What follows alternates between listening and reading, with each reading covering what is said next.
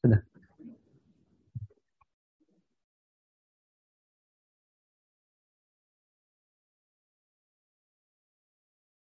Assalamualaikum warahmatullahi wabarakatuh. Alhamdulillahi rabbil alamin wassalatu wassalamu ala asyrafil mursalin nabiyina wa maulana Muhammadin wa ala alihi wa sahbihi ajma'in. wa ashhadu an la ilaha illallah wahdahu la syarika lah abduhu wa rasuluh sallallahu alaihi wa ala alihi wa sahbihi wa sallama tasliman katsira thumma amma ba'd. Alhamdulillah kembali kita melanjutkan kajian di kesempatan malam hari ini untuk waktu Indonesia dan siang hari untuk waktu UK dan sekitarnya. Kita melanjutkan pembahasan dari buku Fikih Muyassar di bab yang ketujuh yaitu fi salatil jamaah tentang salat jamaah. Baik. Dan seperti yang kita tahu bahwa keberadaan dari sholat jamaah dan semua ibadah jamaah yang lainnya seperti selain sholat ibadah jamaah seperti wukuf di Arafah kemudian melempar jumroh termasuk juga mabit di Musdalifah lalu uh, beberapa ibadah yang lainnya yang terkait ibadah haji kemudian tawaf, sa'i dan seterusnya yang ibadah itu diselenggarakan secara berjamaah adalah bagian dari syiar agama Allah Subhanahu wa taala. Karena itulah di antara uh, pengaruh dari ibadah jamaah seperti ini, umumnya dalam ibadah ini diiringi dengan bentuk pengagungan kepada Allah. Sehingga takbir banyak dikumandangkan. Termasuk juga dalam sholat jamaah, apa yang dilakukan sebelum sholat jamaah? Adzan dan iqamah. Dan azan kalimat yang paling banyak adalah takbir. Allahu Akbar, Allahu Akbar. Allahu Akbar, Allahu Akbar. Takbir dalam azan dibaca sebanyak enam kali. Empat di awal dan dua di akhir. Allahu Akbar, Allahu Akbar, la ilaha illallah. Kemudian iqamah ada takbir juga. Sehingga ibadah yang sifatnya jama'i seperti ini disyariatkan oleh Allah agar kaum muslimin bareng-bareng mengagungkan Allah Subhanahu wa taala. Demikian pula ketika sholat id, baik idul fitri, idul adha, demikian pula ketika orang melaksanakan kurban. Di situ kumpul banyak orang dan kita disyariatkan untuk memperbanyak takbiran. demikian pula ketika haji dan umrah. Kita disyariatkan untuk memperbanyak membaca talbiyah, labbaik Allahumma labbaik. Dan pada saat uh, apa?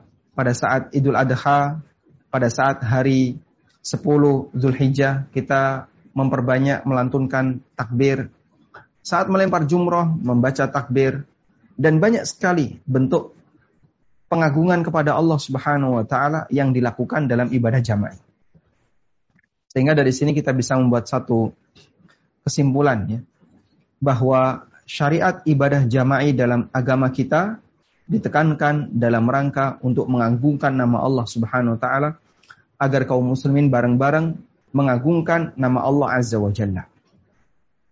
Karena itulah bagian dari bentuk mengagungkan syiar agama Allah adalah berusaha untuk melakukannya semaksimal mungkin. Sebagaimana yang Allah firmankan, "Wa may yu'azzim sya'airallah fa innaha min taqwal qulub." Barang siapa yang mengagungkan syiar agama Allah, sesungguhnya itu bagian dari ketakwaan yang muncul dari dalam hati. Baik, Penulis membawakan sholat jamaah di bab yang ketujuh. Kita gunakan share konten.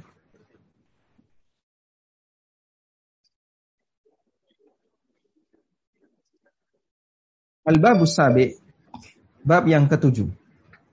Fi salatil jamaah, tentang sholat jamaah. Al-Mas'alatul Ula, permasalahan yang pertama.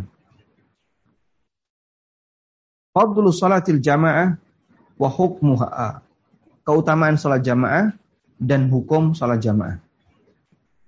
Tentang keutamaannya, salatul jamaati fil masajid sya'iratun azimatun min sya'iril Islam. Salat jamaah di masjid termasuk salah satu di antara syariat yang agung dalam syariat Islam. Merupakan syiar yang agung dalam syariat Islam. Salah satu di antara syiar dalam syiar Islam. Dan kaum muslimin bersepakat bahwa pelaksanaan sholat lima waktu di masjid min a'dhamit ta'at termasuk di antara ibadah yang sangat agung. Allah Subhanahu wa taala mensyariatkan untuk umat ini agar mereka berkumpul fi awqatin ma'lumah di waktu-waktu tertentu. Di antaranya adalah salat lima waktu. Salat Jumat, salat Id, salat kusuf dan yang lainnya. Yang tadi sudah kita sebutkan rata-rata ibadah yang sifatnya jama'i seperti ini tujuan besarnya adalah dalam rangka mengagungkan Allah Subhanahu wa taala. Wa ijtima'at dan bentuk berkumpul yang paling besar adalah al-ijtima' bi Arafah. Berkumpul di Arafah. Alladhi yushiru ila wahdatil ummah al-islamiyah. Yang itu ya, merupakan tanda persatuan umat Islam. Baik kesam, karena kesamaan akidah, kesamaan ibadah, dan kesamaan syiar agamanya dan Islam mensyariatkan masyarakat untuk berkumpul di ajli masalahil muslimin untuk memberikan kemaslahatan bagi kaum muslimin. Tujuannya adalah untuk kemaslahatan kaum muslimin. Apa saja bentuk kemaslahatan itu? Di sini disebutkan fafihat tawasul bainahum. Mereka bisa saling bersambung. Mereka bisa saling mengenal, wa ba'dihim ahwala ba'din. Mereka saling bertanya tentang kondisi yang lain. Kehilangan temannya, ke mana fulan, ke mana fulan kok nggak hadir? Si A di mana, si B di mana? Wa ghairu dzalika dan beberapa manfaat yang lain yang sangat penting bagi kaum muslimin ala ikhtilafi syu'ubiha wa qabailiha. Meskipun mereka berbeda berbeda asal usul dan berbeda kabilahnya. Meskipun mereka berbeda rasnya, mereka berbeda kabilahnya. Sebagaimana yang Allah firmankan dalam Al-Quran. Di surat Al-Hujurat ayat 13. Ya ayuhan nasu inna khalaqnakum min dzakari wa untha. Wa ja'alnakum syu'uban wa qabaila lita'arafu. Wahai manusia, aku ciptakan kalian ada yang berjenis kelamin laki dan perempuan. Dan aku jadikan kalian syu'uban, menjadi banyak suku. Wa qabil wa qabail dan banyak kabilah. Li ta'arafu agar kalian saling mengenal. Inna akramakum indallahi atqakum. Sesungguhnya orang yang paling bertakwa, orang yang paling mulia di antara kalian adalah orang yang paling mulia di sisi Allah di antara kalian adalah yang paling bertakwa di antara kalian. Baik. Sebelumnya wakaf nama hadil ayah. Kita akan melihat ayat ini lebih dekat. Ayat ini dijadikan dalil oleh sebagian ulama, uh, oleh sebagian orang, bukan ulama, eh, oleh sebagian orang yang nakal untuk membolehkan pacaran. Ya. Dengan dasar Allah ciptakan manusia laki dan perempuan agar mereka saling mengenal. Nah, berarti kita boleh dong kumpul laki perempuan agar saling mengenal. Sehingga ini menunjukkan bolehnya laki dan perempuan itu apa uh, kumpul bareng, kemudian pacaran, ikhtilat, berkhalwat dan seterusnya. Dengan alasan laki dan perempuan diciptakan oleh Allah agar mereka saling mengenal. Baik. Jelas pemahaman ini adalah pemahaman yang menyimpang. Karena tentu saja ayat ini tidak mengajarkan manusia untuk berbuat maksiat, apalagi mendekati perbuatan zina. Lalu apa makna li ta'arofu agar mereka saling mengenal? Maknanya adalah agar mereka saling tahu bedanya antara satu dengan yang lain manusia diciptakan oleh Allah itu tidak seragam, tapi beragam. Sehingga mereka tahu ini laki, ini perempuan, masing-masing punya kodrat yang berbeda. Mereka juga tahu ini dari suku A karakternya kayak gini, ini dari suku B karakternya kayak gini. Dan mereka punya sifat fisik yang berbeda, lahir maupun batinnya secara umum berbeda. Dita'arofu. Karena mereka saling, mereka beda sehingga bisa saling mengenali. Sederhananya begini. Yang mata sipit, oh berarti ini kurang lebih dari Cina. Yang berkulit hitam, oh rata-rata itu dari Afrika Selatan, Afrika bagian selatan. Yang kulitnya putih, oh ini dari daratan Eropa. Yang warna kulitnya kayak gini, oh ini Indonesia. Matanya lebar, kulitnya seperti ini. Ini rata-rata Indonesia, Thailand, Malaysia, dan sekitarnya. Begitu mereka berkumpul di Arafah atau di Masjidil Haram, kita kan bisa saling mengenal. Oh, ini ciri orang India. Ini ciri orang uh, ini ciri orang Pakistan. Yang ini cirinya orang Eropa, yang ini orang kita bisa saling mengenal. Dari mana kita bisa kenal itu? Dari perbedaan fisik. Andaikan semua manusia itu diciptakan oleh Allah dengan warna kulit yang relatif seragam, kemudian corak muka yang relatif seragam, nanti mereka itu tidak tahu, nggak kenal. Ini dari daerah mana, dari daerah mana mereka tidak kenal. Kadang begini ya, kita kalau melihat orang Papua atau orang Afrika, itu kan menurut kita kok kembar semua gitu ya. Kok kembar semua? Kita kesulitan untuk membedakan. Sehingga bagi kita melihat orang seperti ini kesulitan untuk membedakan. Sebaliknya, orang Papua melihat kita, mereka juga kesulitan untuk membedakan. Saya pernah ke Papua begitu ya. Jadi kumpul bareng banyak lelaki.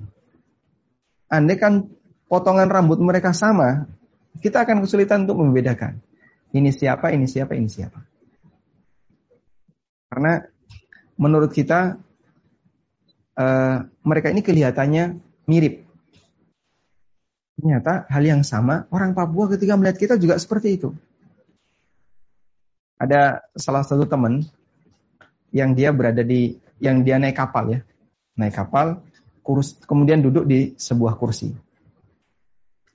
Lalu teman ini pengen ke toilet. Pokoknya punya hajat lah.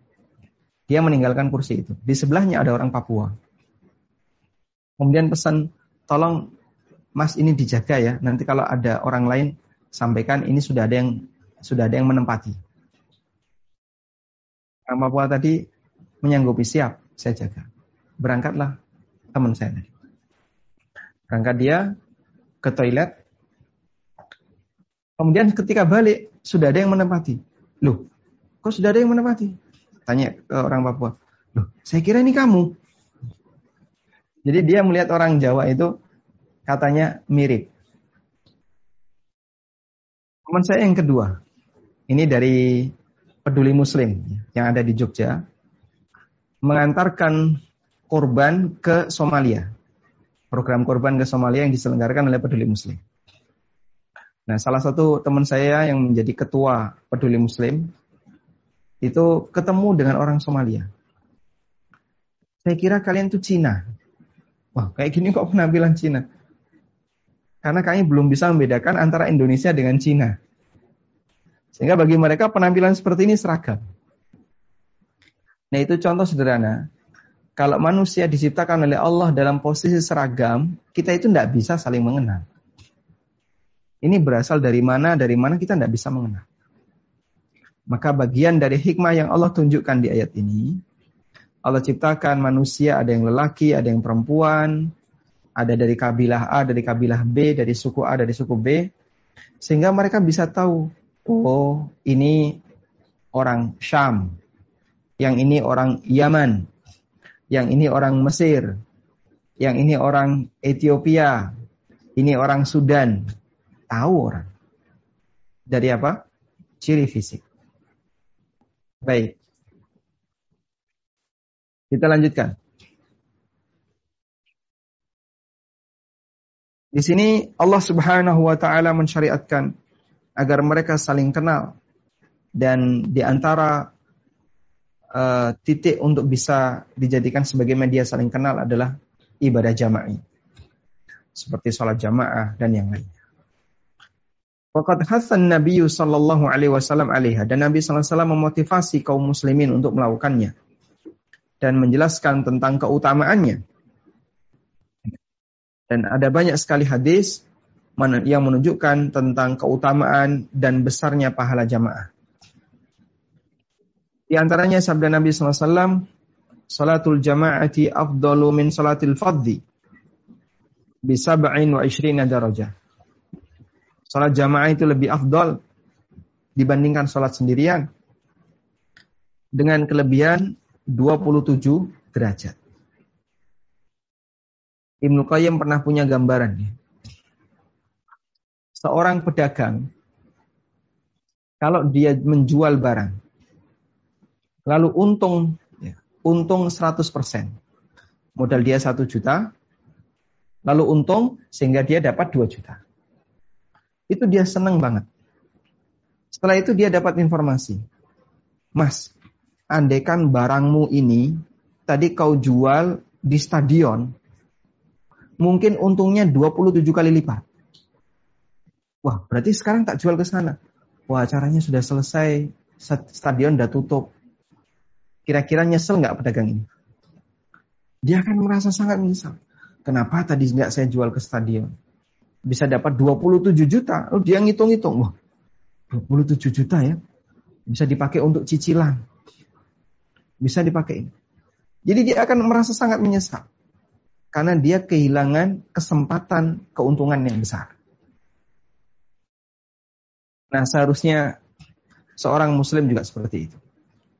Kalau dia nggak sempat ketinggalan sholat jamaah, sehingga dia nggak bisa eh, melaksanakan sholat jamaah karena sudah selesai. Ketika hati orang itu bukan hati yang dingin, sehingga dia akan merespon adanya perubahan yang ada dalam hidupnya, maka dia akan merasa tidak nyaman. Kenapa tadi saya kok nggak ikut? Dia menyesal. Kenapa tadi kok saya ketiduran? Saya nggak persiapan dengan baik. Dia menyesal. Waqala sallallahu alaihi wasallam Nabi sallallahu alaihi wasallam juga bersabda. Salatul rajul fil jama'ah tudha'afu ala salatihi fi baitihi wa fi suqihi khamsan wa ishrina dhifa. Salatnya seseorang, salatnya seorang lelaki secara berjamaah akan dilipatkan pahalanya dibandingkan dia salat sendirian di rumah atau di pasarnya. Khamsan wa ishrina dhifa sebanyak 25 kali lipat. Lalu Nabi SAW menjelaskan, kenapa kok dilipatkan pahalanya?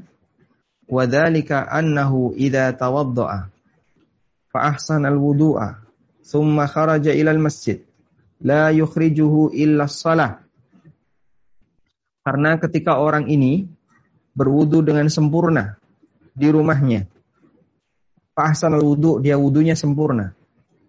Lalu dia keluar menuju masjid. Tidak ada alasan yang membuat dia keluar selain untuk sholat. Lam yakhtu khutwatan illa rufi'at lahu biha darajah. Maka setiap langkah akan meninggikan derajatnya. Wa hatta anhu biha khati'ah. Dan akan dihapuskan satu dosa darinya. Sehingga adanya pelipatan pahala itu dijelaskan oleh Nabi SAW karena orang yang melaksanakan sholat jamaah itu berproses dalam proses yang panjang. Mulai dari persiapan di rumah, wudhu dengan sempurna. Lalu kemudian dia berangkat. Setiap langkahnya dinilai menghapus dosa dan mengangkat derajat. Faidah salat. Lalu setelah dia sampai di masjid, kemudian dia salat. Yaitu salat sunnah. Lam tazal al-malaikatu tusalli alaih maka malaikat akan memberikan salawat kepadanya. Madama fi musallahu, selama dia berada di tempat salatnya. Dalam riwayat yang lain, malam yuhdith, selama dia tidak berhadas. Sehingga dia mendapatkan salawat dari malaikat. Baik. Apa yang dimaksud dengan salawat malaikat? salawat malaikat Allah sebutkan dalam Al-Quran di surat Al-Ahzab. Innallaha wa malaikatahu yusalluna ala nabi. Sesungguhnya Allah dan para malaikatnya memberikan salawat kepada Nabi. Lalu apa makna salawat dari malaikat?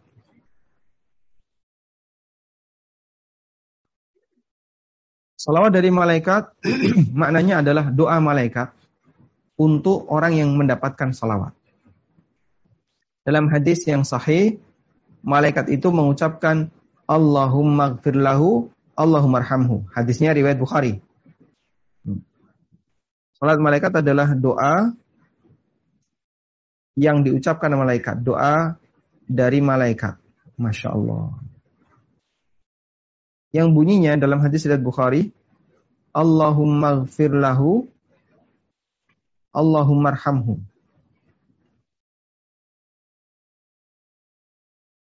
Ya Allah ampunilah orang ini. Dan rahmatilah orang ini. Sehingga ada sebagian ulama yang mengatakan, bagi orang yang merasa dirinya berlumur dengan dosa dan maksiat. Begitu dia selesai sholat sunnah, jangan beranjak dari tempat sholatnya. Nikmati doa malaikat yang memohonkan kepada Allah agar dosa-dosanya diampuni. Allahumma Allahumma arhamhu. Ya Allah, ampunilah fulan, ya Allah rahmatilah fulan. Semoga bisa semakin banyak mengukurkan dosanya. Nah. Selanjutnya. Tentang hukumnya sekarang. Ini berbicara tentang keutamaan sholat jamaah dan keutamaan sholat jamaah sangat banyak. Cuman di sini hanya disebutkan dua hadis oleh penulis yang disepakati keabsahannya. Dan masih banyak hadis-hadis yang lain yang menyebutkan keutamaan sholat berjamaah. Sehingga sangat disayangkan bagi orang yang sebenarnya dia punya kemampuan untuk melaksanakannya, tapi kemudian dia tinggalkan dan dia sepelekan, padahal dia punya banyak waktu luang, Padahal dia masih memungkinkan untuk datang ke masjid. Karena dia kehilangan banyak sekali kesempatan mendapatkan pahala besar dari Allah Subhanahu wa taala. Selanjutnya tentang hukumnya. Ulama berbeda pendapat mengenai hukum sholat jamaah. Ada khilaf ya tentang hukum sholat jamaah. Baik, coba kita paparkan hukumnya.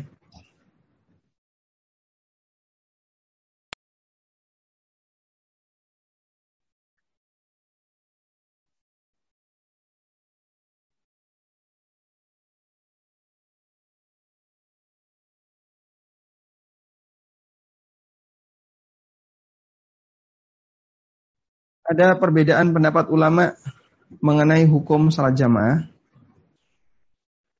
Uh, apa Ustaz? Share screen-nya mati, Pak.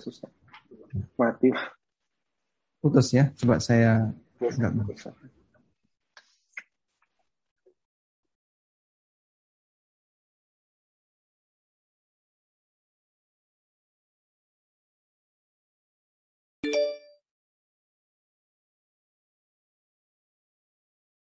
Di sini saya kutipkan dari fatwa Syabaka Islamiyah.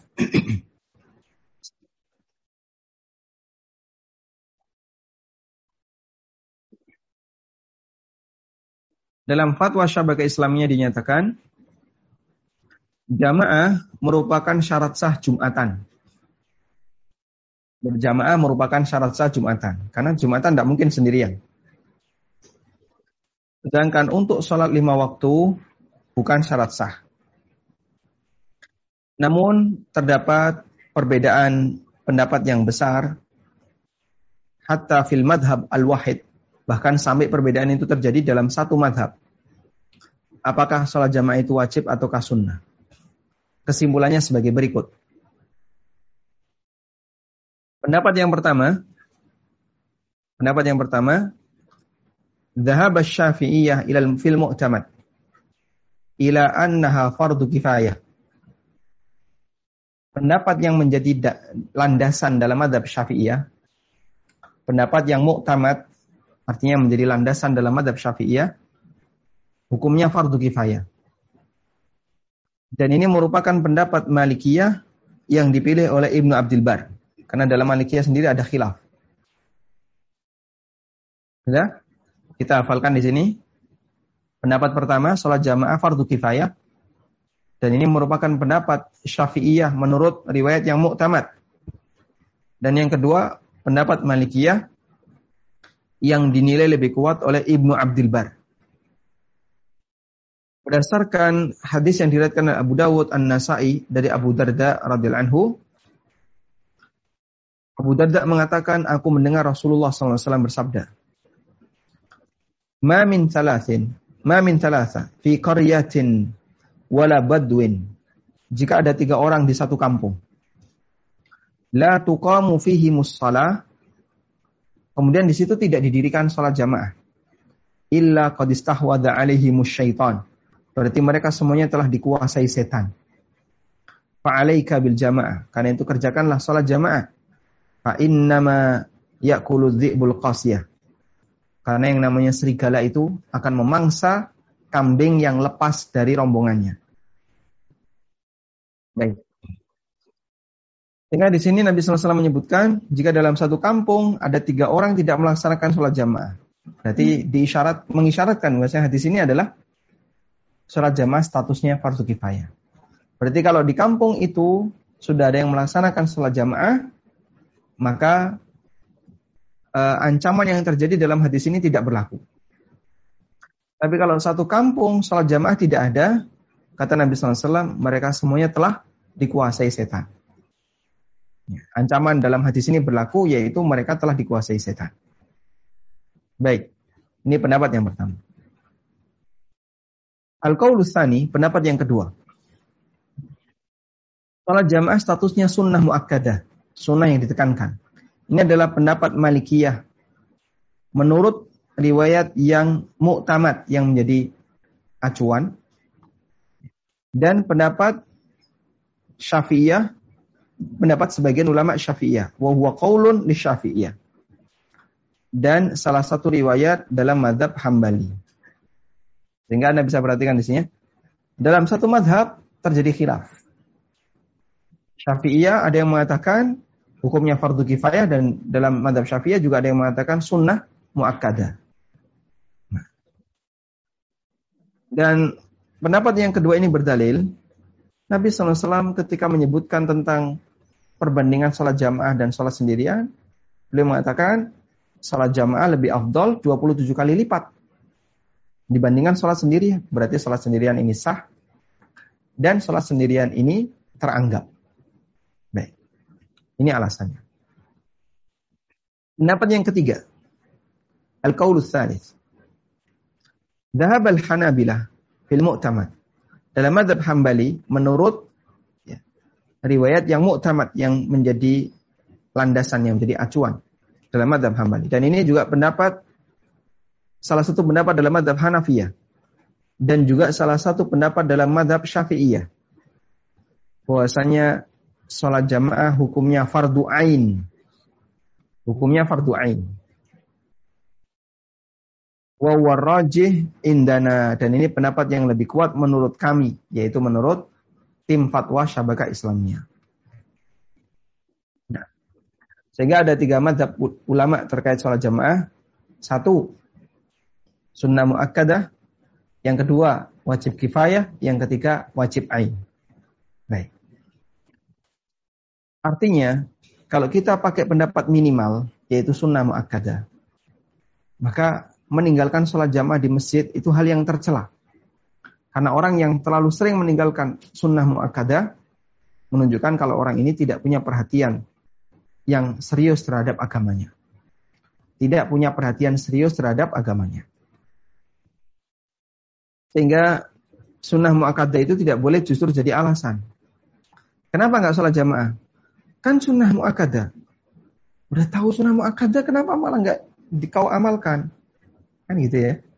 Seharusnya cara berpikirnya demikian. Kenapa nggak sholat jamaah? Saya berpendapat sholat jamaah sunnah muakkad.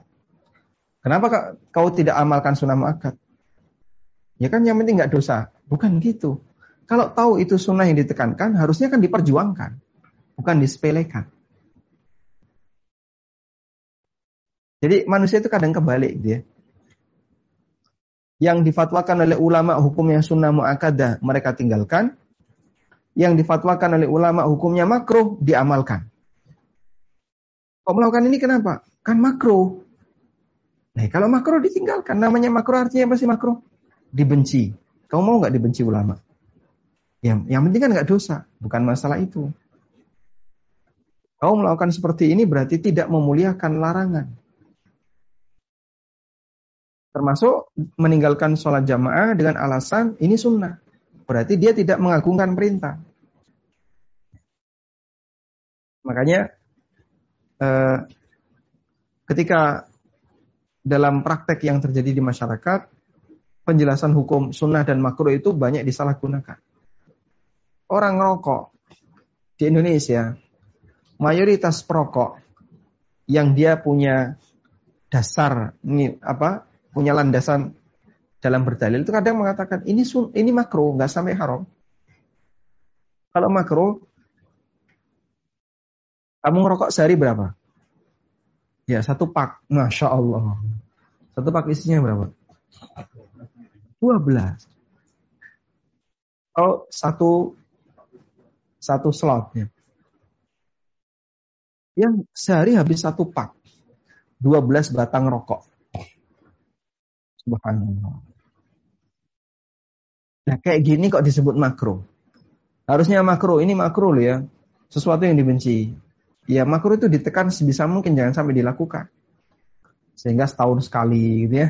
Masa, setahun sekali ngerokok. Bukan sehari habis satu pak. Katanya makro. Makro kan seharusnya ditinggalkan.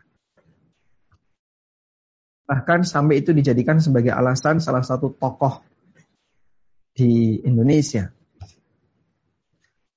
pada saat tokoh ini mendapatkan kritikan, ya, karena dia telah meresmikan gereja, lalu dia akan mencari-cari alasan. Apa yang kira-kira bisa digunakan sebagai alasan untuk membela dirinya? Ketemu keterangan dalam madhab, hamba, dalam madhab Hanafiyah. Dan dia sebutkan bahwasanya masuk ke gereja itu statusnya makruh. Ini pembicaraan masuk ke gereja, bukan pembicaraan meresmikan gereja. Sebatas masuk gereja, sebagian ulama menilai makro. Berarti kan tidak apa-apa makro. Makro pun tidak apa-apa. Jangan kau jadikan makro sebagai alasan untuk pendukung amal. Salah itu. Sebagaimana jangan pula kau jadikan hukum sunnah muakkad sebagai dalil untuk meninggalkan amal. Ini juga salah. Makanya kalaupun statusnya sunnah muakkadah seharusnya diperjuangkan. Baik. Selanjutnya apa dalil yang digunakan oleh pendapat ketiga yaitu madhab Hambali menurut riwayat yang muktamad dan salah satu pendapat menurut dalam madhab Hanafiyah dan salah satu pendapat dalam madhab Syafi'iyah. Dalilnya adalah dari Abu Hurairah radhiyallahu anhu. Rasulullah Shallallahu Alaihi Wasallam bersabda, Inna athqala salatin alal munafiqin salat al-isya. Salat yang paling berat untuk dilakukan orang munafik adalah salat isya. Sudah ngantuk, sudah pengen istirahat, gelap, nggak kelihatan, percuma saja datang ke masjid nggak ada yang muji karena nggak ada orang yang lihat. Makanya mereka malas untuk datang sholat isya. Dan yang kedua adalah sholat subuh. Masih ngorok. Bangunin tidak mau. Lalu Nabi SAW mengatakan, Walau ya'lamu nama fihi ma la'atauhuma walau habwa. Andaikan mereka tahu keutamaan sholat isya dan subuh, mereka pasti rela untuk mendatanginya meskipun harus dengan cara merangkak. Lalu Nabi SAW mengatakan di sini ya, yang dijadikan dalil kalau ini hukumnya wajib. Walaqad hamamtu an amura bis salati fatuqamu thumma amuru rajulan fayusalli bin nas. Saya itu punya rencana, punya keinginan untuk menyuruh orang, komandangkan iqamah. Lalu saya nyuruh salah satu orang, kamu jadi imam, untuk menjadi imam. Kemudian Nabi SAW keliling. Summa antaliku ma'i birijalin. Lalu aku keliling bersama beberapa orang. Ma'ahum hasmun min hatabin. Yang semuanya membawa kayu bakar. Ila qawmin la yashaduna salah. Untuk mendatangi orang yang mereka tidak hadir sholat jamaah. Ya. Maka akan aku bakar rumah mereka dengan api. Masya Allah. Baik. Rencana ini tidak diwujudkan oleh Nabi SAW. Namun yang jadi dalil adalah Nabi SAW punya keinginan seperti itu. Ya. Yaitu mendatangi rumah-rumah yang laki-lakinya nggak ke masjid, lalu rumahnya dibakar. Masya Allah. Dan Nabi SAW tidak jadi melakukannya. Sebagian ulama mengatakan salah satu pertimbangannya adalah ini yang dosa kan yang lelaki, kepala rumah tangga, bapaknya. Tapi yang apa menerima efek dosa anaknya, istrinya, karena rumahnya dibakar, jadinya mereka tidak punya tempat tinggal. Maka Nabi SAW tidak melakukannya. Wahamalahul jumhur ala unasin munafiqin. Jumhur memahami hadis ini untuk sekelompok orang munafik yang kanu yatakhallafuna anha yang mereka tidak sholat jamaah. Baik, sehingga membakar di sini, membakar rumah di sini tujuannya adalah membakar rumah orang munafik, milik orang munafik, bukan membakar dalam arti sebatas tidak sholat jamaah. Baik. Ini sanggahan dari jumhur. Dan menurut jumhur, sholat jamaah itu bukan wajib, namun fardu kifayah. Itu pendapat jumhur ulama. Wallahu alam. Sekarang kita lihat di buku uh, Fikih Miyasa. Hukmuha tentang hukum sholat jamaah. Sholat jamaah hukumnya wajib. Untuk sholat lima waktu. Dan ini tadi pendapat Hambali menurut salah satu riwayat dan pendapat uh, Abu Hanifah atau pendapat sebagian Hanafiyah bahwasanya sholat jamaah hukumnya wajib fardu ain. Dan di antara yang menunjukkan wajibnya sholat jamaah adalah dalil dari Al-Quran dan hadis Nabi Dalil dari Al-Quran, firman Allah Ta'ala, kunta fihim fa aqamta lahumus salah faltakum ta'ifatum minhum ma'ak kalau kamu ngimami mereka, kalau kamu berada di tengah mereka dan ngimami mereka, maka hendaknya ada sekelompok orang yang ikut bermakmum bersamamu. Dan ayat ini, An-Nisa 102, ini berbicara tentang ya, menjelaskan tentang sholat khauf. sholat dalam situasi perang ketika musuh berada di hadapan atau berada di arah yang berlawanan dengan arah kiblat. Maka Nabi Shallallahu Alaihi Wasallam sehingga misalnya ini musuh ya, ini pasukan musuh. Kemudian pasukan kaum muslimin berada di sini. Dan kiblat ke arah sana, ini kiblat. Kiblat. Baik. Berarti musuh berada di arah kiblat.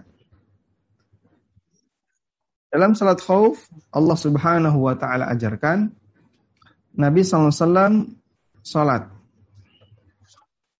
Lalu ada beberapa orang, pasukan dibagi menjadi dua. Yang satu ikut salat, yang satu berjaga. Yang satu berjaga. Sudah? Setelah ini dapat satu rakaat, setelah ini dapat satu rakaat. Selanjutnya ini berpindah mundur. Lalu yang jaga ini membentuk rakaat berikutnya. Nabi SAW sholat satu rakaat terus tunggu berikutnya datang sholat lagi satu rakaat sehingga beliau tetap sholat dua rakaat. Itulah salat khauf. Pasukannya bergantian. Yang salat bersama Nabi SAW dapat satu rakaat, dia nambahi sendiri. Lalu hadir kelompok yang kedua yang belum salat tadi. Nabi SAW nunggui biar mereka tetap dapat rakaat bersama Nabi SAW. Sehingga Rasulullah SAW sholat uh, apa? Ketika itu beliau sholat sekali, tapi satu rakaat untuk kelompok makmum satu, satu rakaat untuk kelompok makmum dua.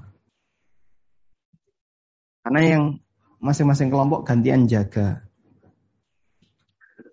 Dan di sini ada perintah faltakum ta'ifatum minhum ma'ak. Hendaknya sekelompok orang menegakkannya. Melaksanakan sholat bersamamu, yaitu dalam situasi perang tadi. Wal amru lil wujub dan hukum asal perintah adalah wajib. Wa idza kana dzalika ma'al khauf fama al amni aula. Jika ini disyariatkan dalam kondisi sholat khauf, maka ketika dalam kondisi aman, ya, lebih layak untuk dilestarikan. Dalam situasi khauf saja Allah ajarkan sholat jamaah. Apalagi dalam situasi normal. Dalam situasi tidak ada ketakutan dan seterusnya. Kemudian dalil dari sunnah adalah hadis Abu Hurairah radhiallahu anhu. Rasulullah SAW bersabda, "Athqalus salati 'alal munafiqin salatul isya." Salat yang paling berat bagi orang munafik adalah salat isya dan salat subuh. Andaikan orang itu tahu pahala salat isya dan subuh secara berjamaah, maka mereka akan mendatanginya walaupun harus merangkak. Dan tadi ya, aku berkeinginan untuk merintahkan orang agar menegakkan salat. Lalu aku tunjuk salah seseorang untuk jadi imam. Summa antoliku ma'i birijalin. Lalu saya berangkat bersama beberapa orang yang membawa kayu bakar. Kemudian mendatangi rumah-rumah di mana yang lelakinya tidak la yashhaduna shalah, tidak melaksanakan salat. Tidak salat jamaah. Maka fa'ahriku alaihim akan aku bakar mereka. Fa'ahriku alaihim buyutahum binar aku akan bakar rumah mereka dengan api ini. Sehingga hadis ini jadi dalil wajibnya sholat jamaah.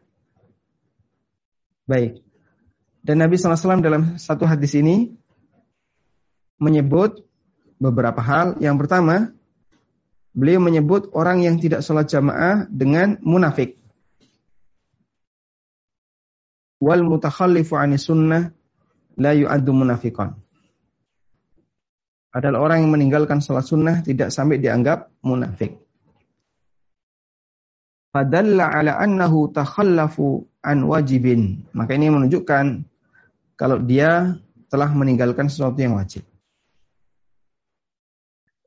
Sehingga jika dalam hal ini sholat jamaah dianggap sunnah, berarti orang yang ketinggalan dan seterusnya semuanya meninggalkan yang wajib. Dan tidak mungkin di situ ada sampai hukuman demikian kecuali jika itu sesuatu yang hukumnya wajib. Nabi SAW ngasih hukuman. Kan aku bakar rumahnya. Andai kan ini sunnah, tentu nggak saya pada tingkatan membakaran. Wakila, ada yang mengatakan, Man ahu min dalika, man fil buyuti minan nisa wa dzurriyyah. Nabi SAW tidak jadi melakukannya karena di dalam rumah itu ada para wanita ya, dan ada anak-anak alladzina la tajibu alaihim salatul jamaah. Yang mereka tidak wajib sholat jamaah. Berarti kalau rumahnya dibakar, yang dapat efek sampingnya apa? Baik yang meninggalkan sholat jamaah termasuk juga keluarganya. Nah, Kemudian dalil yang lain. Wa minha dan di antara dalil wajibnya salat jamaah adalah ada orang yang buta. Laisa lahu qaid dan tidak punya orang yang bisa menuntun dia. Minta izin kepada Nabi sallallahu alaihi wasallam untuk salat di rumahnya. Faqala lalu Nabi sallallahu alaihi wasallam bertanya, atas ma'un nida, apakah kamu dengar azan? Qala na'am. Orang buta ini mengatakan, iya dengar. Qala ajib. Jawab. Artinya penuhi. Panggilan itu dengan melaksanakan sholat jamaah. La ajidulaka rukhsah, aku tidak menjumpai adanya rukhsah untuk Anda. Sehingga Nabi SAW minta orang buta tadi tetap berangkat. Kamu kamu mendengar karena kamu mendengar azan. Dan ini jadi acuan ya. Mendengar azan ini jadi acuan. Kapan seseorang berkewajiban untuk sholat jamaah. Sehingga kalau rumahnya jauh, lalu adzan tanpa pengeras suara nggak sampai kepadanya. Maka sebenarnya orang seperti ini uh, apa? Tidak wajib sholat jamaah karena dia tidak mendengar adzan. Nah, mendengar adzan ini adalah untuk standar suara normal adzan tanpa kebisingan, sebagaimana di masa silam. Atas maun nida, apakah kau mendengar adzan? Maksudnya adalah adzan normal. Ya. Yang itu murni uh, apa? Adzan ketika masuk waktu sholat. Apakah kau mendengar adzan? Kalau dia nggak dengar, maka dia tidak wajib sholat jamaah. Adzan normal di masa silam yang itu tidak bercampur dengan suara bising. Bukan pakai pengeras ya. Kalau pakai pengeras ya terdengar di mana-mana. Sehingga kalau di tempat kita kira-kira teriakan itu jarak seberapa orang nggak dengar. Misalnya 100 meter, 200 meter, 200 meter itu orang udah nggak dengar. Ada orang yang azan, teriak. Di masa silam nggak ada bising, nggak ada motor bunyi. Apalagi diesel. Jarak 200 meter, dengar dia. Maka dia harus datang. Tapi kalau yang berjarak 500 meter, jauh dari uh, masjid sehingga dia tidak mendengarkan azan dalam kondisi normal tidak pakai pengeras maka dia tidak wajib mendatanginya. Dan disebutkan dalam hadis yang lain Nabi SAW bersabda Man sami'an nida siapa yang dengar azan siapa yang mendengar azan falam yajib namun tidak dia jawab Fala salata lahu illa min uzrin. Siapa yang dengar azan tapi tidak dia datangi, maka tidak ada salat baginya kecuali jika ada uzur. Dan Ibnu Mas'ud radhiyallahu anhu pernah mengatakan, laqad ra'aituna dulu kami teringat masa silam. Wa ma yatakhallafu anha illa munafikun. Ma'lumun nifaq. Dulu saya teringat masa silam kata Ibnu Mas'ud, tidak ada orang yang ya yatakhallafu anha, tidak ada orang yang ketinggalan sholat jamaah atau tidak melaksanakan sholat jamaah illa munafikun ma'lumun nifak. Kecuali pasti ini orang munafik. Jadi kalau sampai ada orang ketahuan dia nggak hadir sholat jamaah, maka sahabat harus mengatakan ini pasti orang munafik.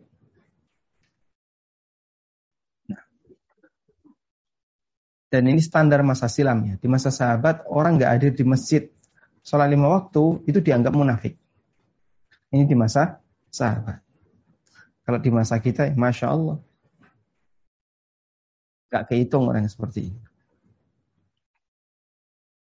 Wahia wajibatun ala rijal dunan nisa wasibyan ghairil baligin. Dan ini merupakan kewajiban bagi lelaki, wanita, anak-anak ghairul baligin yang belum balik.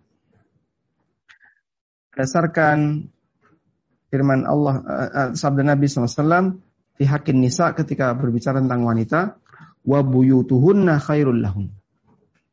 Rumah mereka lebih baik bagi mereka untuk melaksanakan ibadah. Wala mani amin khudurin nisa'il jamaah fil masjid dan tidak terlarang min hudurin nisa al jama'ata fil masjid. Tidak terlarang wanita hadir untuk sholat jamaah di masjid. Namun dengan ketentuan ma'at tasatur, harus menutup aurat, wasyana dan menjaga diri, wa amnin fitnah dan aman dari potensi fitnah. Dan berikutnya adalah biidni zauj dengan izin suami. Wa tajibul jama'atu fil masjid ala man talzamuhu ala sahih. Dan sholat jamaah harus dilakukan di masjid bagi mereka yang wajib mengerjakannya menurut pendapat yang kuat. Dan siapa yang meninggalkan sholat jamaah lalu dia milih sholat sendirian tanpa uzur, sholatnya sah tapi dia berdosa karena meninggalkan yang wajib. Masya Allah. Ini kesimpulan yang bagus ya. Siapa yang meninggalkan sholat jamaah tanpa uzur, sholatnya sah, ya. namun dia berdosa karena meninggalkan yang wajib. Wallahu a'lam. Baik. Mungkin itu yang bisa kita sampaikan sebagai pengantar. Ada yang mau disampaikan dulu Pak Rashid? Silahkan. Uh, baik. Um, saya kira dari kami ada beberapa yang sudah menitip pertanyaan ini. Namun ada yang mengangkat tangan, saya prioritaskan dulu. Silahkan Pak Ahmad Syarif.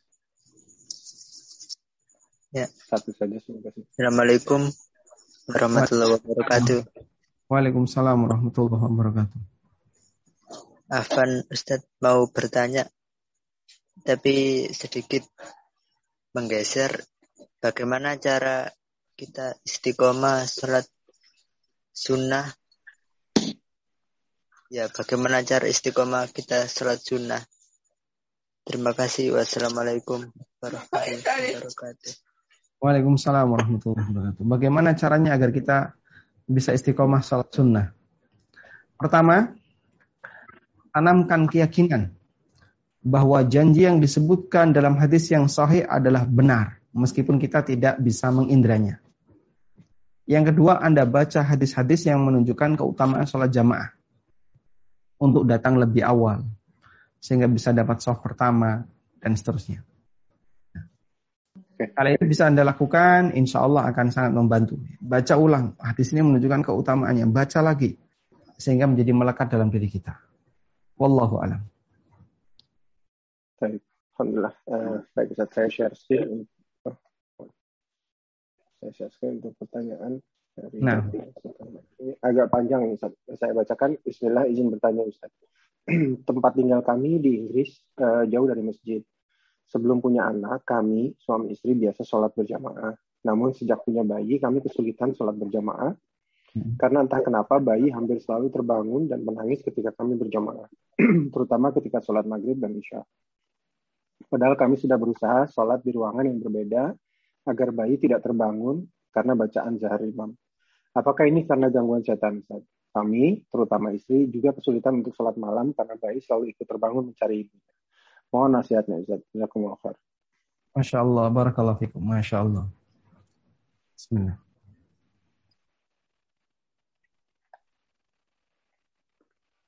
Alhamdulillah.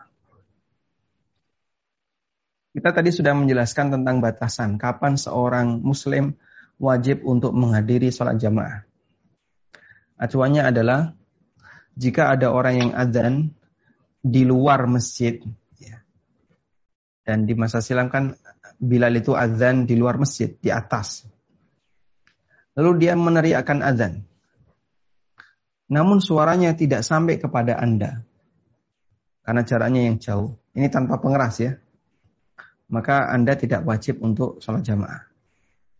Baik, selanjutnya. Bagaimana kalau sholat di rumah? Silahkan berjamaah bersama istri. Nah, ada masalah dengan anak. Saya hanya bisa memberikan solusi ya. Satu, jika anak itu bisa diajak sholat, silahkan digendong sambil sholat. Sebagaimana yang dilakukan Nabi SAW. Yang kedua,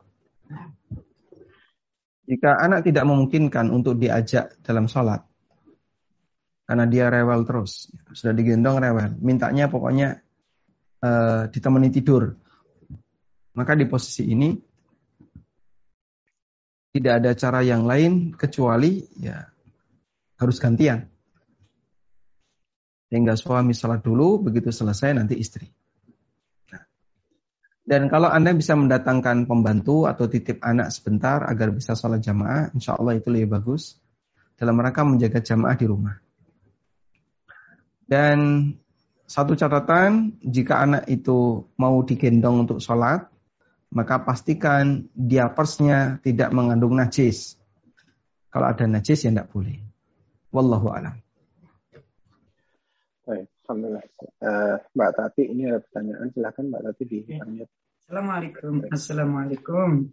Waalaikumsalam warahmatullahi eh, wabarakatuh. Pertanyaannya sangat banyak, tapi saya, saya takut Kang Rashid. Jadi satu aja yang di otak saya sementara ini. uh, di masjid di sini saya tidak pernah ada grup orang datang sesudah jamaah selesai mereka berjamaah lagi satu grup. Di Indonesia is very common, sangat sering saya ketemu begitu. Termasuk saya sendiri kalau saya sama-sama dengan satu rombongan kawan-kawan kita terlambat kita langsung sholat jamaah sendiri di masjid itu. Sebetulnya contoh bagaimana zamannya Rasulullah begini, uh, kalau terjadi ada musafir-musafir atau orang yang datang ke masjid terlambat. Jazakumullah khair. Masya Allah, barakallah Lebih bahagia di mana? Di sini atau di Indonesia? Uh, Dua-duanya saya bahagia. Alhamdulillah. uh, memang idealnya dalam satu masjid itu terjadi satu jamaah. Makanya kita ditekankan semakin besar jumlah jamaah makin bagus. Allah memuji para sahabat Nabi SAW. Rijalun la tulhihim tijaratun wala bay'un an.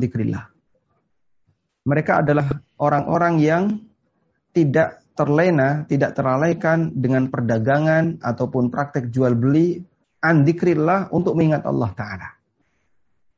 Dan ayat ini memuji sahabat karena kebiasaan bagus mereka, kebiasaan baik. Apa itu? Begitu adan berkumandang, mereka tinggalkan semua aktivitas. Begitu azan terdengar, langsung mereka tinggalkan semua aktivitas. Berduyun-duyun datang sholat jamaah. Ya mungkin mirip seperti suasana di Masjidil Haram atau di Masjid Nabawi. Begitu azan datang, yang tukang meletakkan apa? Meletakkan palunya, meletakkan gergajinya, petani langsung dia letakkan paculnya, dia letakkan cangkulnya, kemudian bareng-bareng menuju masjid. Masya Allah, suasana yang luar biasa indah ya. Seperti di Masjidil Haram, Masjid Nabawi. Cuman kan sebagian besar jamaah di Masjidil Haram dan Masjid Nabawi adalah musafir. Para jamaah haji atau umroh. Ini idealnya. Sehingga ketika itu terjadi kan tidak ada pengulangan. Karena mereka tinggalkan semuanya terus bareng-bareng berangkat. Nah, yang kedua, bagaimana kalau terjadi pengulangan? Kalaupun terjadi pengulangan, pendapat yang kuat tidak masalah. Pernah ada seorang sahabat yang datang telat. Jamaah sudah selesai. Lalu Nabi SAW membuat pengumuman. Hal minkum ahadun ayatasaddaqa lahu. Atau kama qala sallallahu alaihi wasallam. Adakah di antara kalian yang mau bersedekah untuk orang ini? Kemudian ada seorang sahabat yang mengatakan, "Ana ya Rasulullah." Ya, baik, silakan kamu sholat bersama orang itu. Sehingga dia membuat jamaah setelah sholat jamaah selesai. Maka ini dalil bolehnya mengadakan sholat jamaah yang kedua setelah sholat jamaah yang pertama selesai.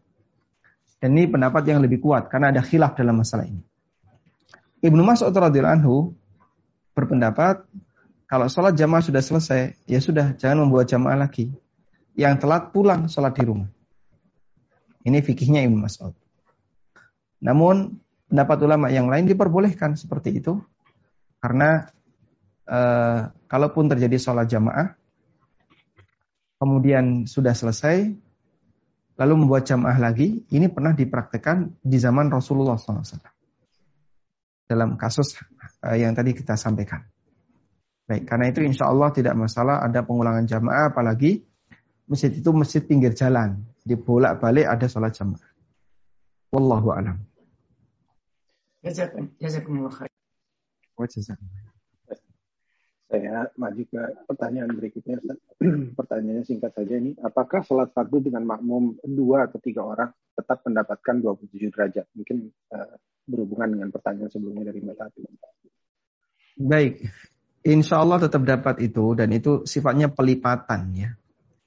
Namun hakikatnya berapa wallahu alam karena pahala itu bisa dari sisi kuantitas, bisa juga dari sisi kualitas. Allah Subhanahu wa taala tidak mengingkari janji sehingga tetap dikasih pelipatan sekian itu 27 kali atau 25 kali. Namun bisa jadi kecil-kecil karena kualitasnya kecil. 27 kali tapi pahalanya kecil-kecil. Ada yang dikasih satu tapi gede misalnya. Sehingga mengalahkan yang kecil-kecil. Ada yang dikasih 27 dan gede-gede semua. Berarti ini sempurna, yang bagus. Nah, Intinya kita membenarkan itu bahwasanya sholat jamaah mendapatkan pahala 27 kali lipat dibandingkan sholat sendirian. Wallahu a'lam. Nah, ini pertanyaan agak panjang. Assalamualaikum warahmatullahi wabarakatuh. Ustaz, izin bertanya. Assalamualaikum warahmatullahi wabarakatuh. Saya teringat saat mengikuti kuliah kerja nyata di salah satu daerah di Indonesia, saat saya dan kawan-kawan mengadakan penyuluhan berbagai bidang sesuai jurusan kami, saat itu hari Jumat dan saya lihat banyak wanita, khususnya ibu-ibu mengikuti sholat Jumat. Bagaimana hukumnya ya Ustaz jika kaum wanita mengikuti sholat Jumat berjamaah? Di sini juga demikian Ustaz di Inggris kebetulan. Ada beberapa masjid yang eh, wanita-wanita ikut sholat Jumat disediakan tempat. Nah, di Masjid Nabawi dan Masjidil Haram wanita juga sebagian ikut sholat jamaah, uh, sholat Jumat. Sehingga wanita tidak dilarang untuk sholat Jumat, tapi tidak wajib melaksanakan sholat Jumat. Bedakan dua ini ya. Mereka tidak wajib melaksanakan Jumatan, sehingga boleh sholat duhur di rumah mereka masing-masing. Namun kalau mau Jumatan tidak dilarang, sehingga wanita boleh saja Jumatan. Ya, hal yang ma'ruf di Masjidil Haram wanita juga ikut. Ya, di Masjid Nabawi sama, laki dan wanita ikut Jumatan. Sehingga Jumatan tidak dilarang bagi wanita. Namun ya, mereka diperbolehkan untuk sholat duhur di rumah mereka ya, dan tidak di masjid. Wallahu a'lam.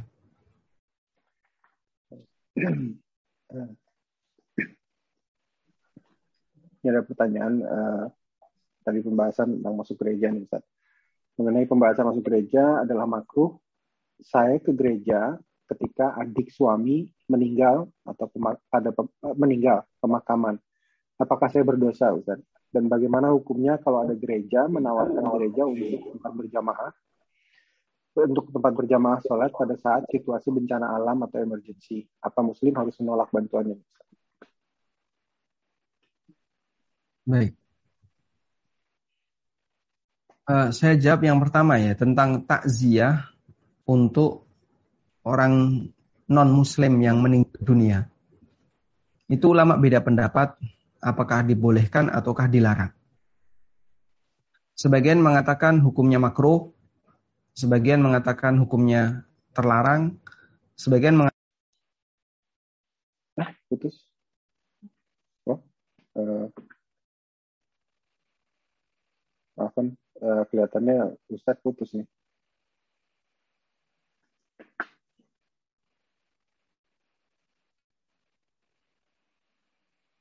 kru uh, eh, AND channel pusat lepas nih kayaknya uh, apa uh, jaringannya oh ada udah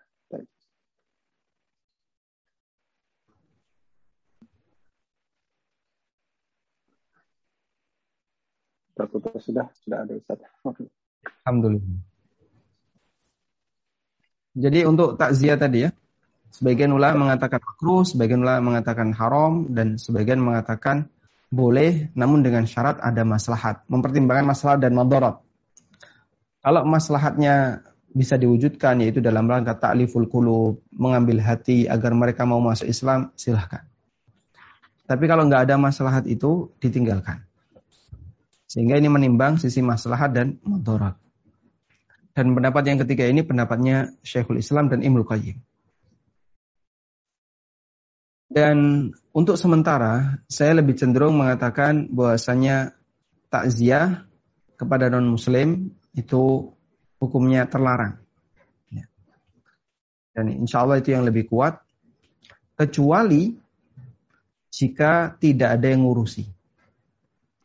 Nabi SAW ketika Abu Talib meninggal dunia, beliau itu tidak ikut hadir. Yang ngurusi Ali bin Abi Talib.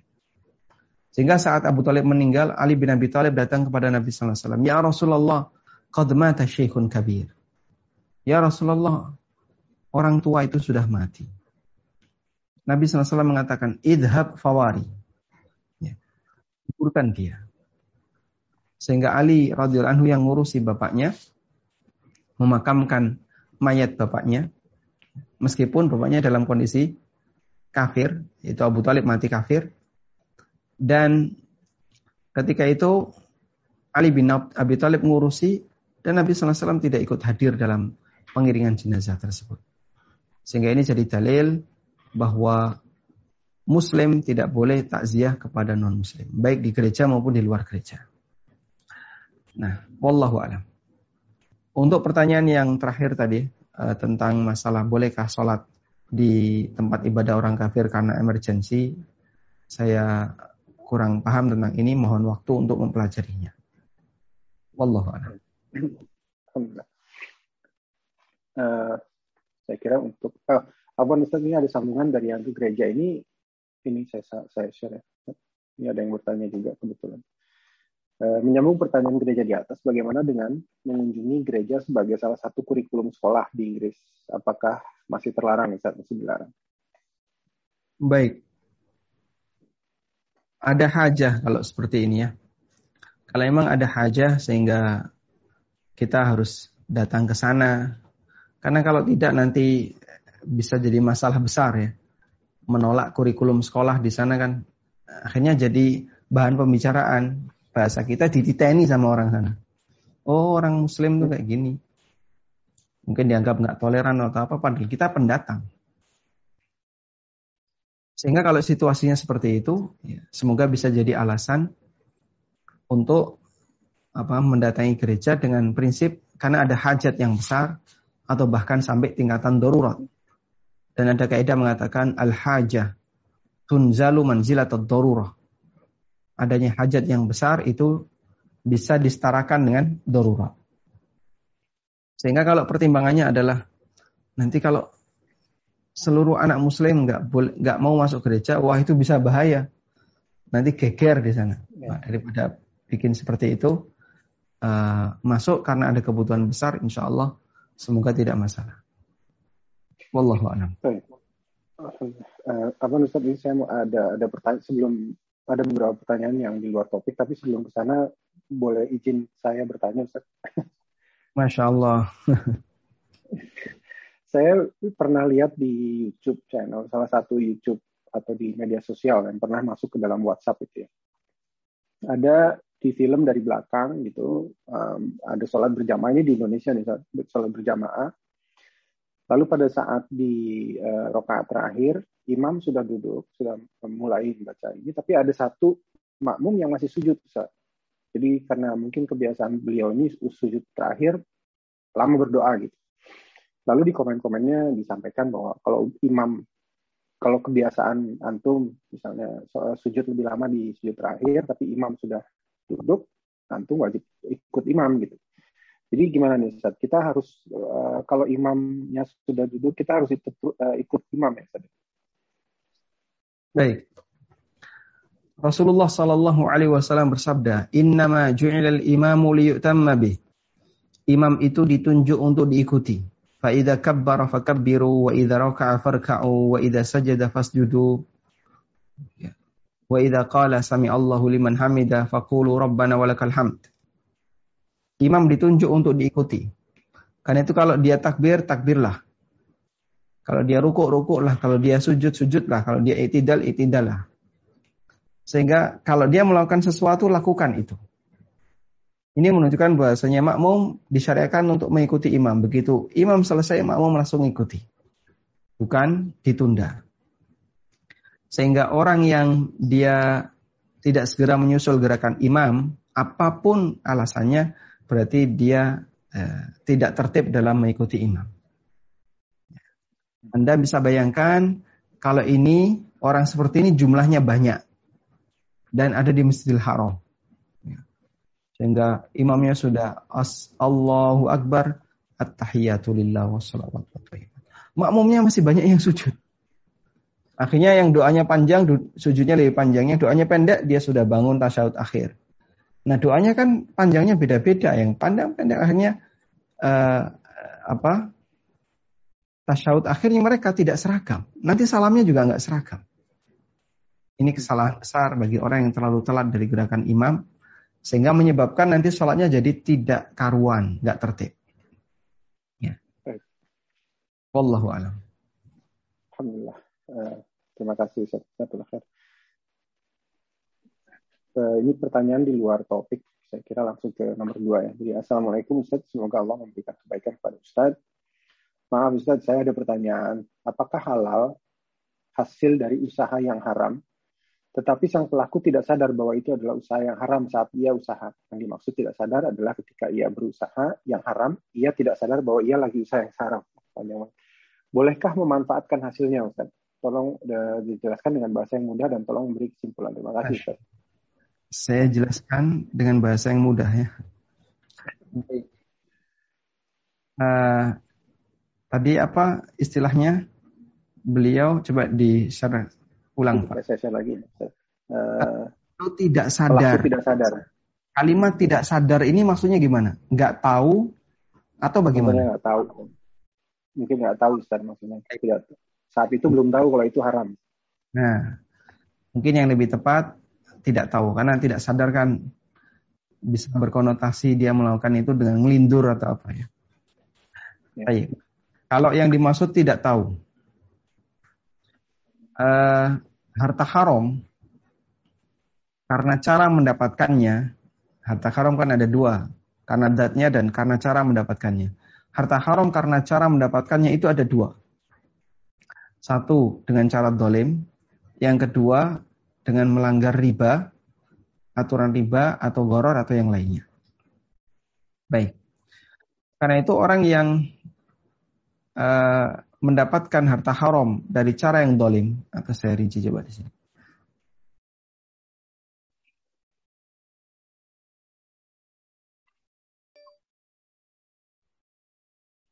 Harta haram.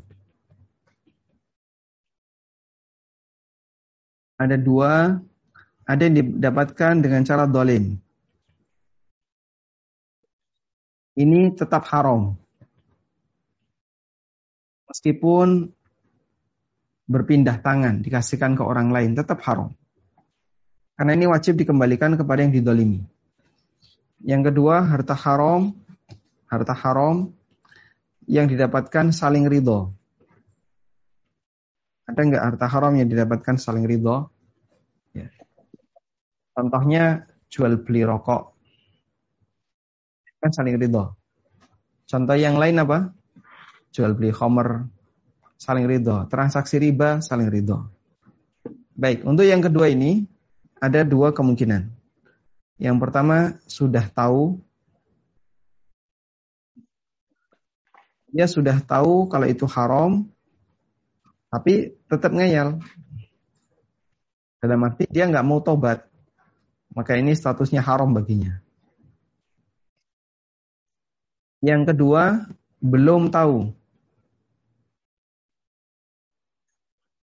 Dia belum tahu kalau ternyata ini haram, sehingga bagi dia santai saja. Maka dia lalai. Dia tak tahu kalau itu haram. Nah seperti ini halal baginya, karena nggak tahu. Para sahabat mereka jual beli homer dulu ya sebelum homer diharamkan, sehingga ada di antara mereka yang kaya dengan homer. Begitu homer diharamkan, dibuang semuanya sampai Madinah becek dengan homer.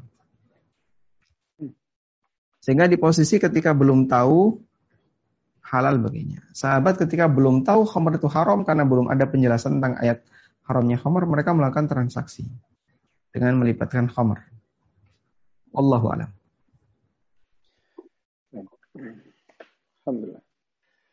Uh, apa saya share screen ini ada pertanyaan uh, urgent walaupun di luar di luar uh, topik uh, spesifik ini karena jadi karena kami kenal juga kebetulan. Uh, baik, uh, mau bertanya Ustaz.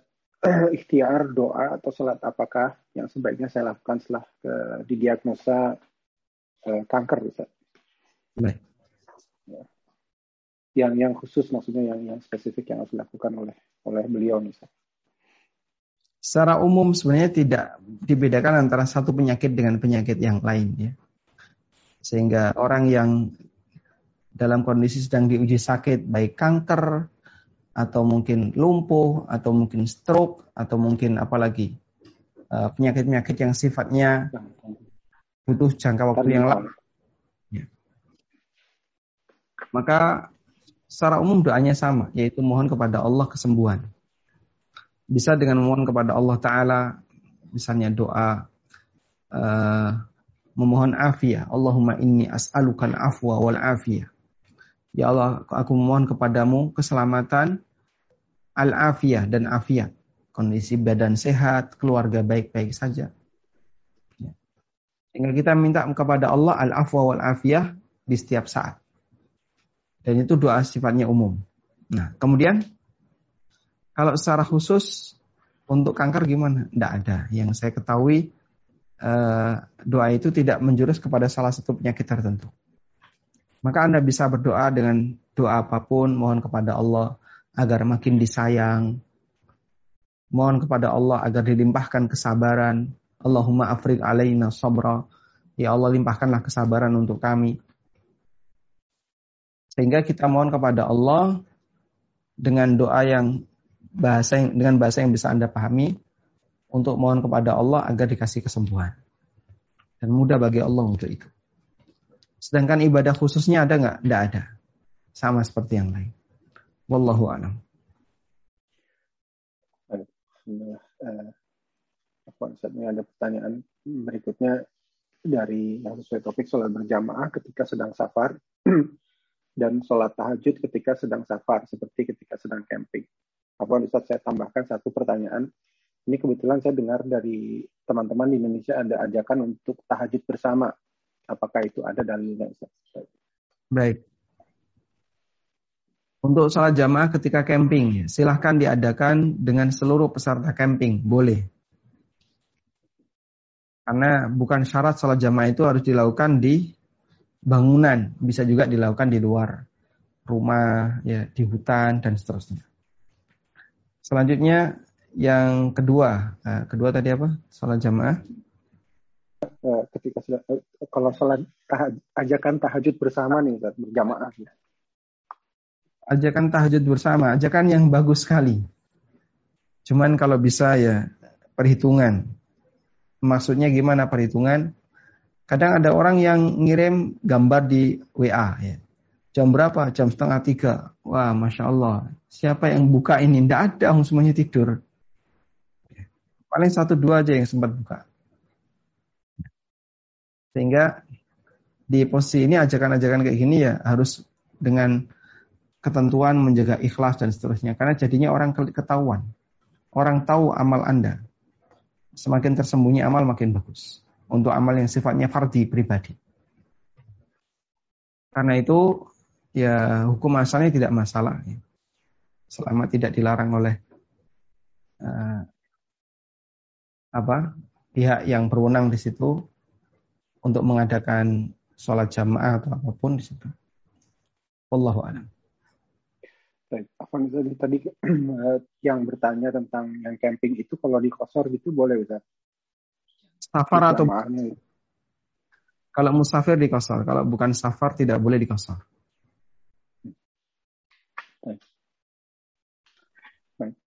uh, yang pertama, oh oke. Okay. Ini pertanyaan ada satu yang di luar topik, tapi ini mungkin terakhir ya malam ini Ustaz. Uh, Assalamualaikum Ustaz, semoga Ustaz dan Ustaz uh, Arvin Rumah Paduka selalu diberikan kesehatan dan keselamatan dunia dan akhir. Ustaz. Afwan izin bertanya, pada saat saya sedang melakukan sholat sunnah di masjid, tiba-tiba di belakang saya ada yang menepuk pundak saya untuk sholat berjamaah, sholat fardu zuhur. Tapi di situ keadaan saya sudah melakukan sholat fardu zuhur. Jadi apa yang harus saya lakukan Ustaz? Apakah tetap melakukan sholat sunnah atau sholat satu bersama makmum yang pundak saya untuk berjamaah? Nah, dibahas ini. Waalaikumsalam warahmatullahi wabarakatuh. Yang jadi acuan dalam sholat jamaah itu niat makmum, bukan niat imam. Saya ulang ya. yang jadi acuan dalam sholat jamaah itu niat makmum. Ya. Sehingga sekalipun imam itu tidak tahu, tidak masalah. Maka yang menentukan ini sholat jamaah atau tidak, itu niat makmum. Saya berbicara untuk sholat jamaah bagi makmum yang masbuk. Contohnya gimana sih Pak? Contohnya seperti ini. Nah. Di sebuah masjid, Gede masjidnya ya? Uh, apa? Apa belum ke share Ustaz? Gak berhasil tadi, saya sudah subscribe.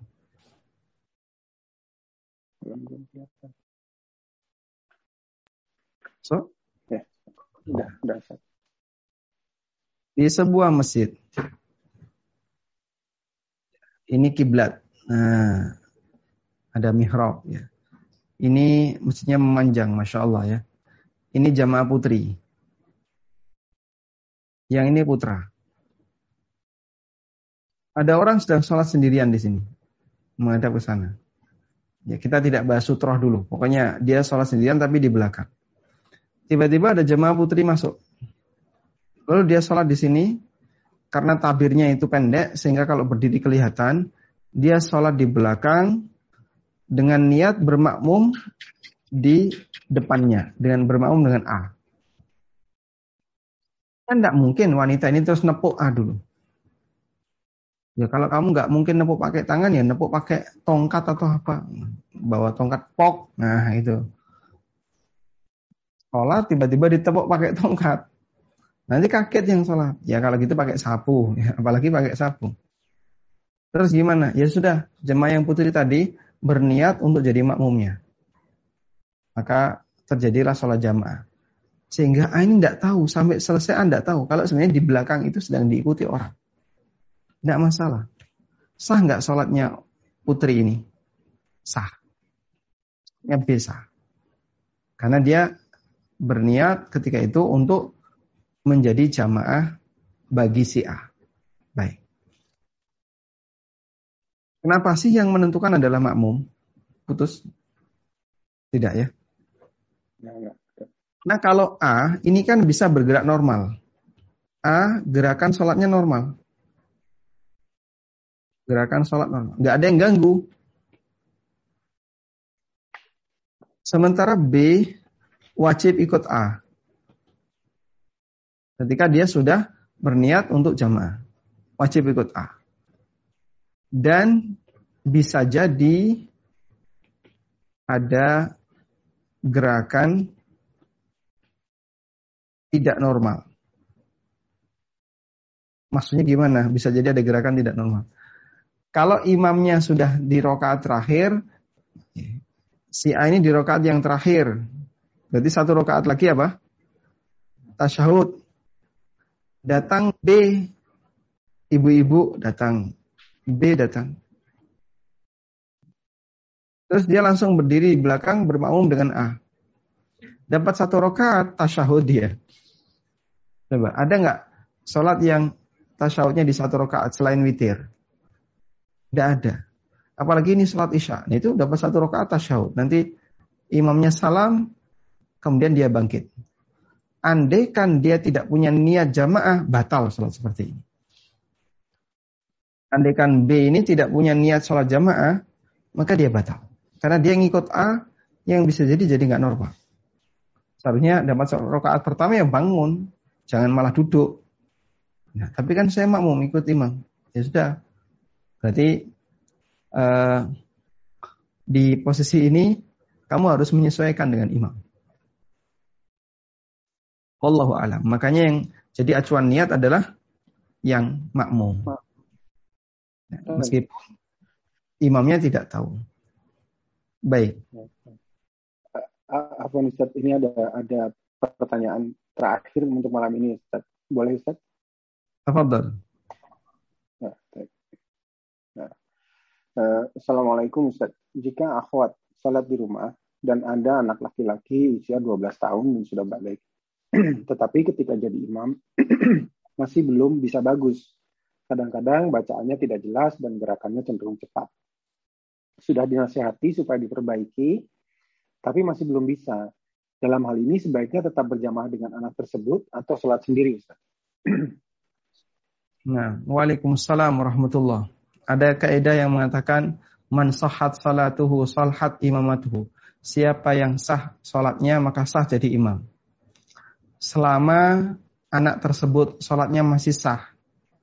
Sehingga ada perhatikan tumak nina, cuman rodok cepat sedikit. Karena anak kecil kan susah ya. Anak-anak remaja itu susah untuk dikendalikan. Dia itu masih tumak nina, cuman agak cepat dikit bacaannya tidak sampai salah di Fatihah yang parah. Ya, kalaupun ada salah ya, salah di surat-surat, tapi itu salah minor, tidak dominan. Sehingga insya Allah kalau kemudian diluruskan, ternyata kesalahannya hanya di posisi tertentu. Dan itu tidak sampai membatalkan sholatnya. Maka sah jadi imam. Dan kalau sah jadi imam, Anda bermakmum dengannya, insya Allah lebih bagus. Wallahu a'lam. Nah, itu pertanyaan terakhir untuk malam ini. Jadi sudah selesai nih malam ini. Alhamdulillah. Alhamdulillah. Nah. Itu mohon dibantu untuk kita tutup aja untuk malam ini. Baik. Baik, demikian yang bisa kita sampaikan di kesempatan malam hari ini. Semoga apa yang kita pelajari ini menjadi kajian yang bermanfaat. Aku qauli hadza wa astaghfirullah wa sallallahu ala nabiyyina Muhammadin wa ala alihi wa sahbihi wa sallam wa akhiru da'wana alhamdulillahi rabbil alamin wassalamualaikum warahmatullahi wabarakatuh Waalaikumsalam warahmatullahi wabarakatuh. Jazakallah khair Ustaz atas uh, ilmunya. Malam ini insyaallah bermanfaat bagi kami semua.